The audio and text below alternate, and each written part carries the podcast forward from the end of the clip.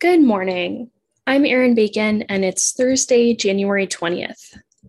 This is CQ Roll Call's morning audio briefing, and here are three things you need to know to start your day. President Joe Biden acknowledged on Wednesday that Democrats may need to substantially slim down or split up their massive reconciliation package. He said his top priorities include reviving expanded child tax credits and financing two years of free community college.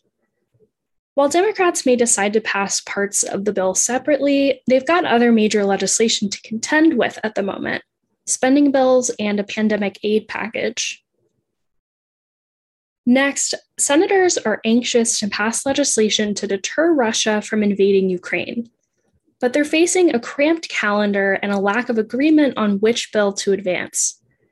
Senate Foreign Relations Chairman Bob Menendez introduced a sanctions bill that has the support of dozens of Democrats but no Republicans.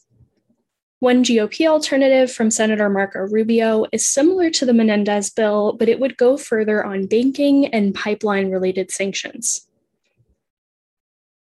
And finally, without the numbers to pass their voting rights legislation in the Senate, Democrats are tying the bill to the midterm elections.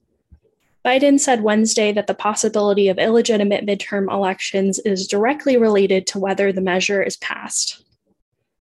Democrats are also featuring their support for a filibuster rules change to pass the bill in their campaign fundraising and messaging.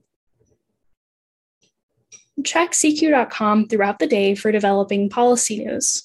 And for all of us in the CQ Roll Call newsroom, I'm Erin Bacon. Thanks for listening.